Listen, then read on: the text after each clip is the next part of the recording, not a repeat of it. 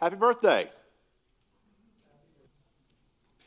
The season of Eastertide has come to a close, and the season of Pentecost has arrived.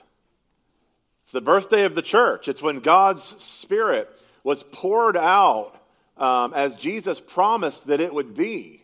And when that happened, the very things that Jesus talked about in the text this morning began to unfold before the very eyes of the apostles.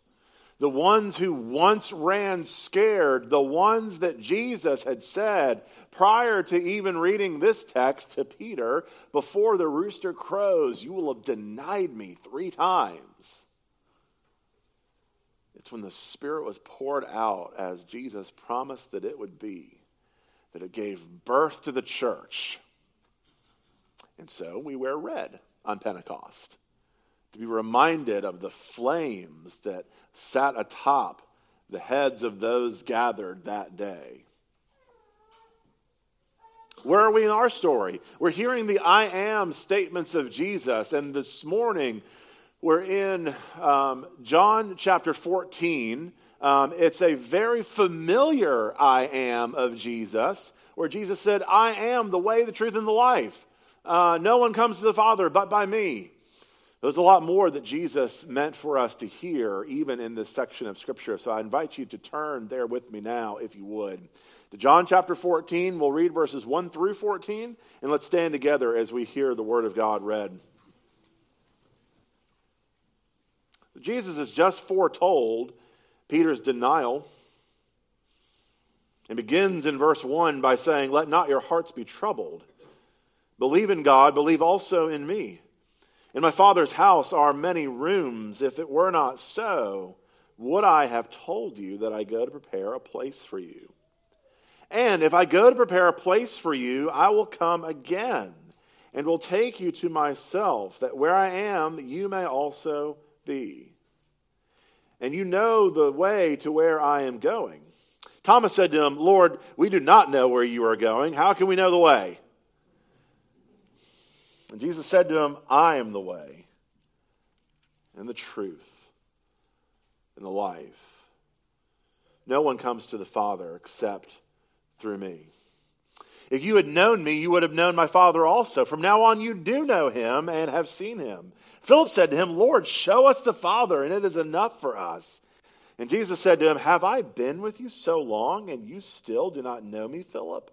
Whoever has seen me has seen the Father. How can you say, Show us the Father? Do you not believe that I am in the Father and the Father is in me? The words that I say to you, I do not speak in my own authority, but the Father who dwells in me does his works. Believe me that I am in the Father and the Father is in me or else believe on account of the works themselves. Truly, truly, I say to you, whoever believes in me will also do the works that I do, and greater works than these will he do, because I am going to the Father. Whatever you ask in my name, this I will do, that the Father may be glorified in the Son. If you ask me anything in my name, I will do it. This is God's word. It's absolutely true, and it's given to us. So, Father, where the words of my mouth and the meditations of all of our hearts be acceptable in your sight, O Lord. So, I gave you a little bit about where we are in the story. In John chapter 13, Jesus is gathered with his disciples and they're in the upper room. And those of you that have come to uh, a Maundy Thursday service before, what does Maundy mean? Maundy means mandate. Mandate was the new mandate or the new command that Jesus has given his disciples. They are to love one another just as they have been loved by him. So in John chapter 13, the disciples go with Jesus to the upper room. And it's there that Jesus takes off his outer tunic and begins to wash their feet, taking on the role of a menial servant. Over the course of the supper that they share together, Jesus is beginning to give them final teaching before he goes uh, to face the, uh, the trial and crucifixion that awaited him in Jerusalem. And right before the passage that we read this morning, um, he has foretold Peter's denial. Back in verses 36 through 38 of chapter 13, Simon Peter said to him, Lord, where are you going? Jesus said to him, Where I am going, you cannot follow me now, but you will follow afterward. And Peter said to him, Lord, why can't I not follow you now? I will lay down my life for you. Bless his heart. Jesus answered, Will you lay down your life for me? Truly, truly, I say to you, the rooster will not crow till you have denied me three times. And then he goes into where we are in, in verse 1. And he presents in the, in the, in the uh, teaching that follows in verses uh, or in chapters 14, 15, and 16 this, uh, this beautiful picture of what will happen between the resurrection and Pentecost. Jesus is telling his disciples that you are going to be failed by your colleagues and even yourself. Jesus is telling us that you are going to be failed in some way by someone. And it is going to be troubling, but don't let it trouble you too bad. You're going to find it disheartening. But there is one who will not fail you. Remember God and remember me that we are trustworthy. Let not your hearts be troubled, he says in verse 1. Believe in God, believe also in me. Remember what we talked about last week with the resurrection of Lazarus as, as Martha has run to Jesus and, and, and she says, Yes, Lord, I believe that you are the resurrection on that last day. And Jesus said, No, no, no, it's not the last day resurrection. I am the resurrection and the life. He that believes in me, though he may die, yet shall he live. Do you believe this, Martha? And these wonderful things that he was saying to her, too wonderful even to comprehend, her response was a very honest response. She said, I don't know that I believe these things, but I believe you. And what is Jesus saying now to comfort his disciples? I know that what I'm about to say you don't get. I know that what I have just said you don't get. But let not your hearts be troubled. Believe into God. Believe also into me. When we think about what this life entails, we don't necessarily think about this passage but it has a lot to say. But it's not just way and truth and life in an abstract way or an evangelism way. It's no less than those things, right? This is a very evangelistic passage. It declares things about God, it declares things about Jesus. But it's also an incredibly, uh, it's an incredibly lofty passage. It's an incredibly comforting passage. So I want to give you three points this morning um, because we're going to hear Jesus talk about being the way to the Father. That'll be the first point. And Jesus being the personal truth of the Father. That's the second point. And Jesus giving miraculous life from the Father. That's the third point. When I was a young driver, I had a bad habit. I had a lot of bad habits. I still have some bad habits. I would look through the windshield too close to the front of the hood of the car. And what it caused was for me to overcorrect one way or another. My dad one time asked me if I was actually trying to give the person in the lane next to me uh, a medical incident. He had a way with words. It was when I brought my eyes up and looked down the horizon, looked far out in front of the car that the erratic motion stopped. And, this is what we see here that the, uh, Jesus says that the antidote to a troubled heart is to set our eyes not in front of us, but beyond us to the Father and to the Son. This is what stops the erratic motion in our lives. This is what stops the overcorrecting and overcompensating to one way or another. Take, take your eyes up and put them on the horizon. This is, a, this is a text that is offering us a new horizon, a new vantage point, a new focal point to look at.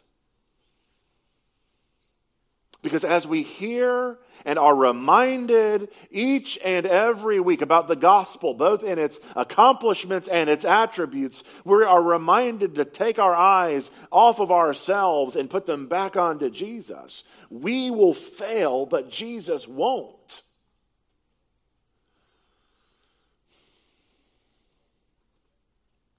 Jesus continues to unfold promises. And I have to tell you, that both to the ears of the apostles and to our ears as well, there should seem to be almost a too great for words type of impact of what Jesus is saying. Listen to what he says in verses 2 and 3. He says, In my Father's house are many rooms. If it were not so, would I have told you that I go to prepare a place for you? And if I go to prepare a place for you, I will come again and take you to myself, that where I am, you may be also. So, what we're hearing here is that the Father has glorious real estate. And we're going on a journey to that place. Jesus says that when he departs, he's going to go personally and make our reservation to our glorious new home, promises to provide our transportation there, and even more stunning than that, that he himself would be our transportation to this place.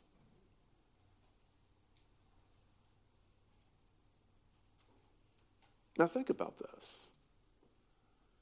This is not just some of this, oh, that's, that's sweet, that's nice, ooh, ah. This is the new horizon point. This is the hope that we have set our hearts on. This is the pilgrimage that we are on. We are strangers and aliens in a land that is not our home, and our faithful Savior Jesus has gone personally to reserve the spot for us in the place that is our home. And then He's coming back to get us and bring us there so that we could be with Him. Where will this place be when Jesus comes to take us there? He says it in verse 3 that where I am, there you will be also. This place will be where Jesus is. It will be the gloriously restored earth that we will enjoy fully and finally in the light and love of her true and rightful king. I said last week that I love Thomas for a whole lot of reasons. Not the least of which is his brutal honesty and his willingness to say the things that I want to say, but I don't know if I have the permission to say them. So, Jesus says in verse 4 that the disciples know the way to where I am going, and Thomas, bless his heart, pipes up and says, Lord, we do not know the way. The GPS, it's not there. It's not Waze. It's redirecting me, traffic jam. I don't know how to get there. Jesus has the entire time been assuring them that their faith is not a self guided tour. You know, when you go to some museums or other places now, it's a self guided tour. They give you a headset and a map and ask you to go enjoy the sights and have a great time. But Jesus has said nothing like that about what we're doing. This, this thing that we're on, this life that we live, this new life that we have in Christ is not some sort of self improvement project. This is not some sort of self guided tour. This is not some sort of guess as you go or paint by numbers thing. This is not anything less than faith in a person, Jesus. Not propositions, not ideas, not abstractions, but a person, Christ. We weren't handed a pamphlet and told good luck. We were given a person in God's Son. and said, My life for yours.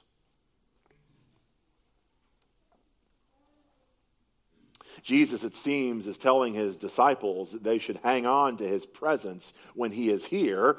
And when he goes, his word and his hang on to his word and his spirit. That will assure you that you're on the right way and he is there with us. So if I take a, uh, if I take a, a very uh, interpretive translation of what Jesus is getting ready to say, where he says in verse 6, he says, I, I am the way and the truth and the life. No one comes to the Father except through me. If I were to take uh, a step back and take a more transliterated uh, approach to this text, listen to how it renders. Um, it says, I, I am the way there and I am the truth that will lead you on the way there. And I am the life that will give you the power to follow the truth along the way there. Do you hear what Jesus is saying? Jesus isn't talking about uh, abstract things or disconnected concepts. He's talking about himself in Christ, in his incarnation, his birth, his life, his teaching, his loving, his crucifixion, his death, his burial, his resurrection, his ascension. All of these things show us the way to the truth of the living God. So, we're going to consider in just a moment, because of who Jesus really was, what he really did, that this assurance shows us that, the, that he is the true way, the truth, and, and, and, again, in a little bit, that the Spirit of the living Christ uh, that we celebrate today on Pentecost, who gave birth to the church, is the life of Christ, the power to believe the truth and walk in the way. Jesus. Jesus Jesus goes and makes one of the most profoundly loaded and glorious and divisive truth claims about himself. Look at what he says that the many rooms of the mansion of God, the, the many places that we would dwell on the glorious real estate of the Father, these are not a co op or a timeshare with other religions or other philosophies or other ideas, but it's that Jesus and Jesus alone is the exclusive way to the Father. We can know, we can deduce lots of things on our own. The Bible calls this general revelation. It calls it uh, general revelation. We see all around us, things that have no answer apart from a creator, from a sustainer, from a God. But general revelation will only take us so far. What do I mean by that? Even though the truth is all around us, and we suppress it, we can know the what about God, but we can't know the who. We can't know anything about the characteristics of God. We can know that there is a God, but we can't know anything about the characteristics of God. We only know the who of God, the Father who loves the whole world, that, we, that He would send His only begotten Son. We only know those things through Jesus Himself. Now, this, this puts us in a bit of a pickle.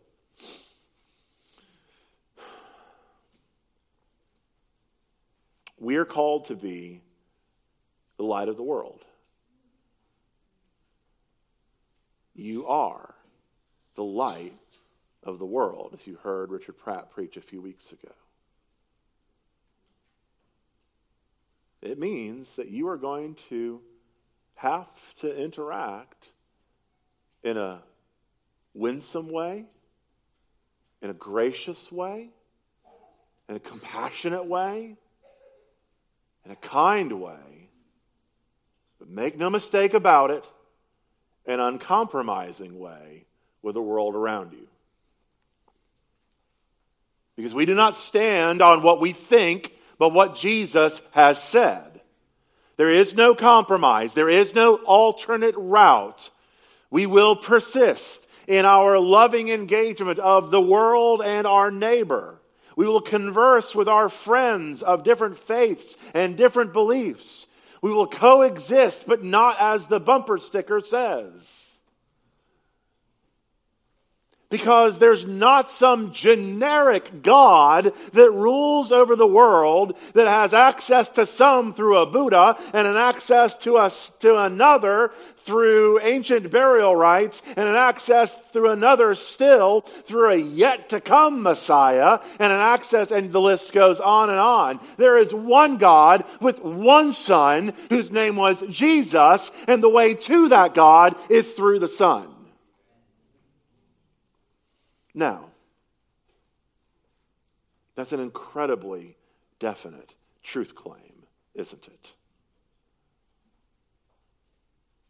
So don't be fooled by this passage. When Jesus said, "My Father has a room, was, has a home with many rooms. It's a huge mansion." That's not to say that there's one door for the Hindus and one door for the um, for the Tao Buddhists and one door for it's a huge mansion because it's a huge kingdom that's been bought and won by Jesus.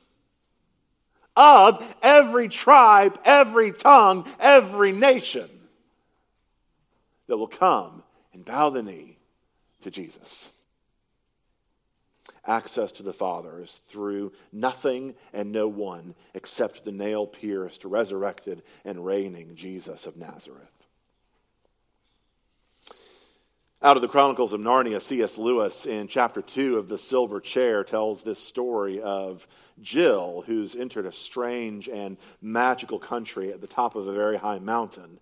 Um, after wandering some time in search of water to drink, Jill encounters a lion who's lying between her and a deliciously babbling stream. She's terrified of the lion, but she's also dreadfully thirsty. The lion asks her if she's thirsty, and she replies that she's dying of thirst. Then drink, the lion tells her. She's too afraid to venture near the lion and asks if he would mind leaving while she drinks. She quickly realizes the presumption of this request. She might as well have asked the whole mountain to move aside for her convenience. Meanwhile, the sounds of the running water are making her more and more thirsty. Jill asks the lion if he will promise not to do anything to her if she comes to the stream and drinks, but the lion responds that he makes no promises. Driven nearly frantic with thirst, Jill comes a step nearer without noticing it. Then she asks the lion if he ever eats girls.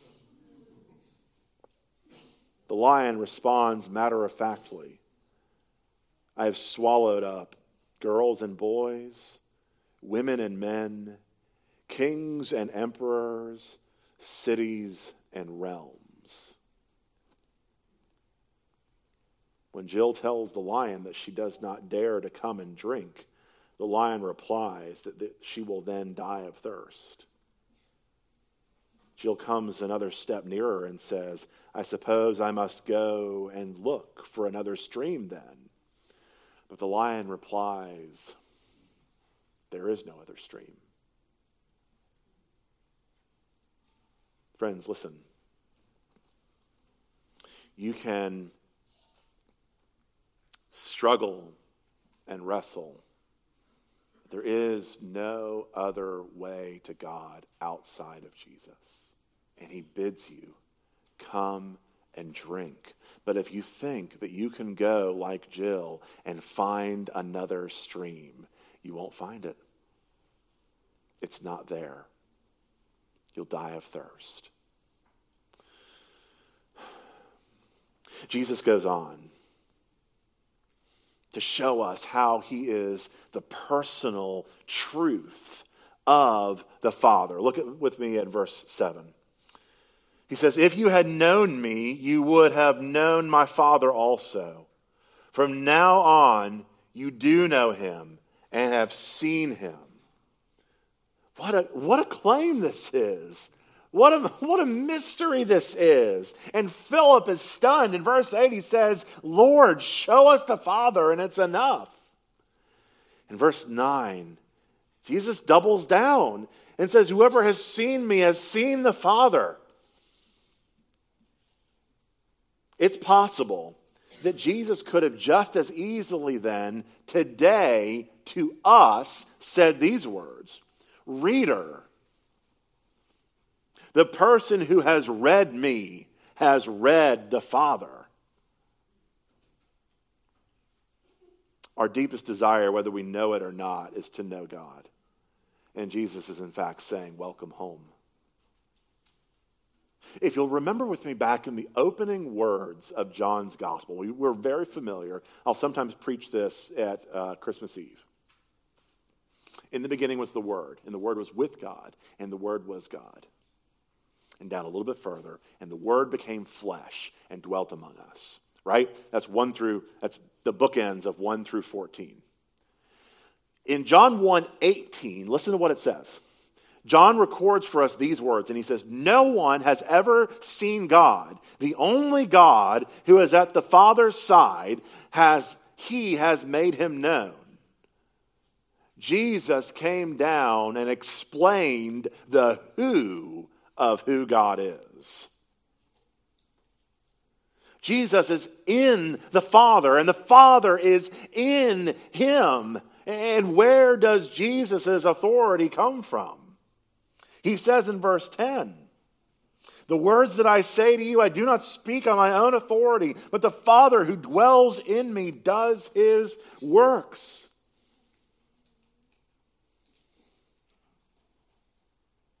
All these things are only possible because of the way that I am knit together in the Father, and the Father is knit together in me. There is a bond unbreakable that miraculously you and all that will come after you will be invited to participate in. Do you know what it means when we say you have union with Christ? To say that you have union with Christ is that this bond that is unbreakable between the Father and the Son, you and I, by the Spirit, have been knit into. When we come and feast at the table, we're feasting on Jesus because we have union with Christ. When we say we are one body, we are one body because we are knit together by the Spirit because we have union in Christ. This is what Jesus is saying.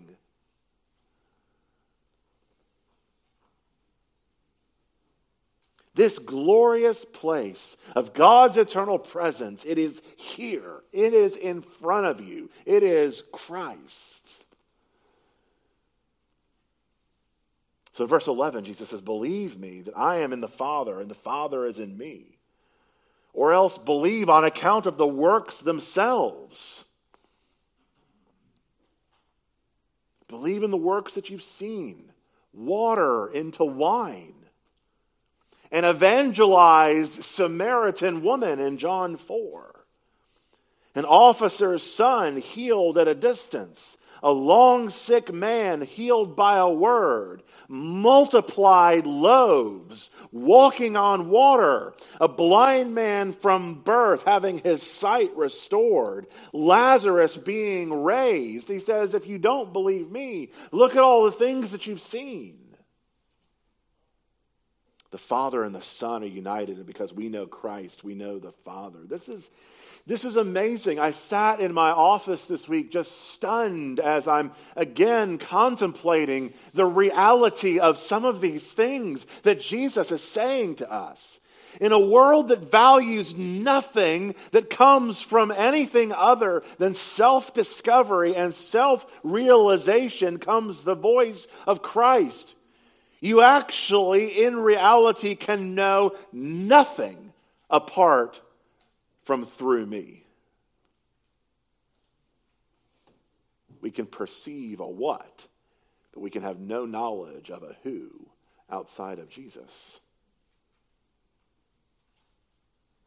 And what then is Jesus' gracious invitation to this world that can know nothing apart from him?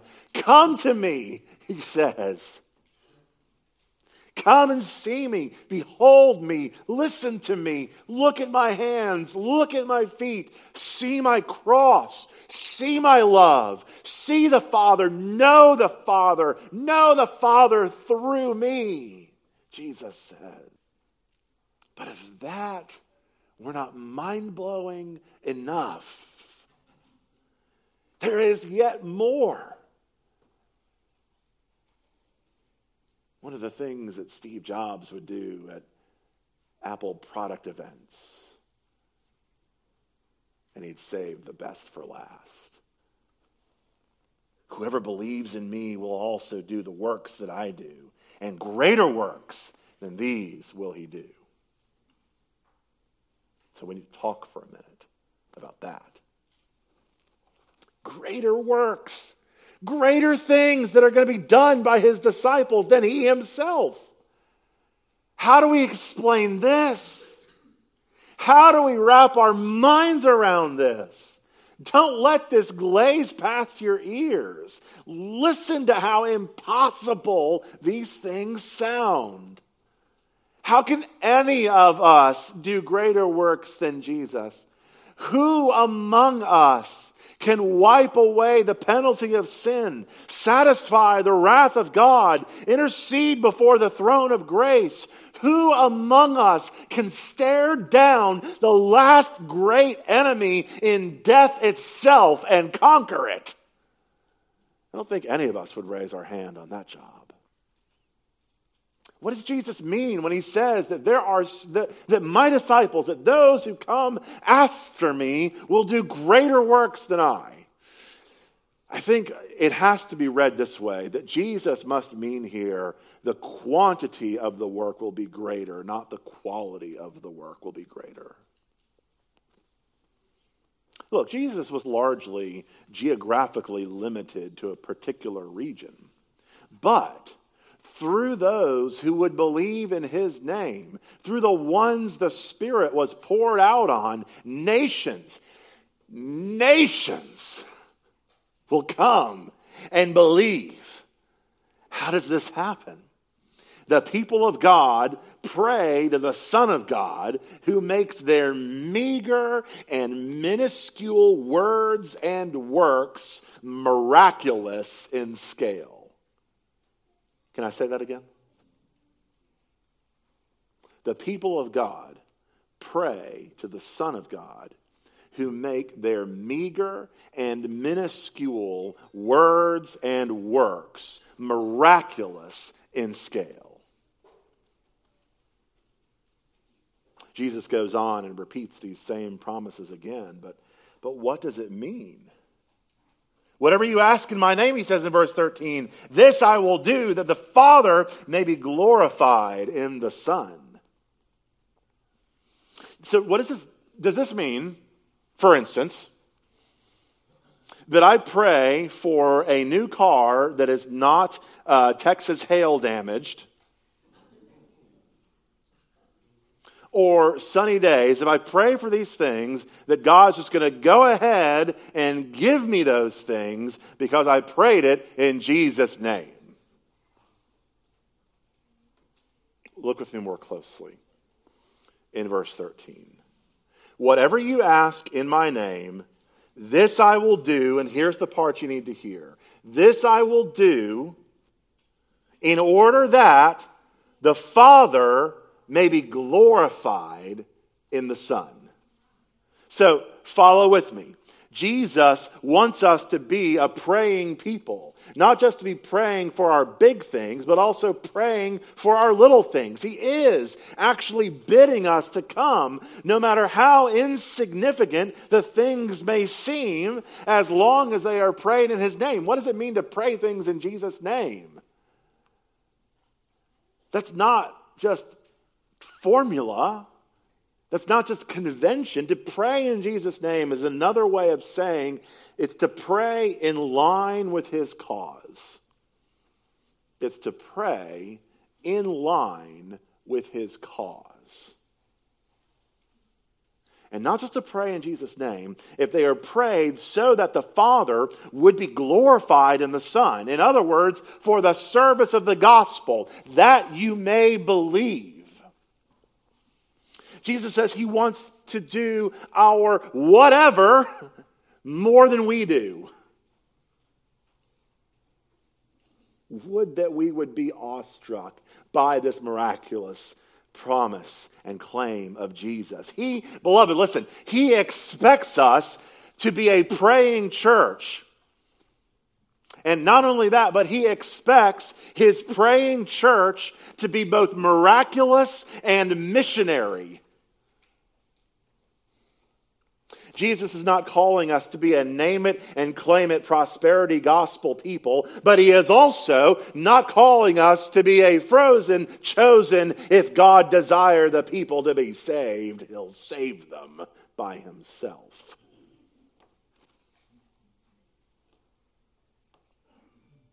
Instead,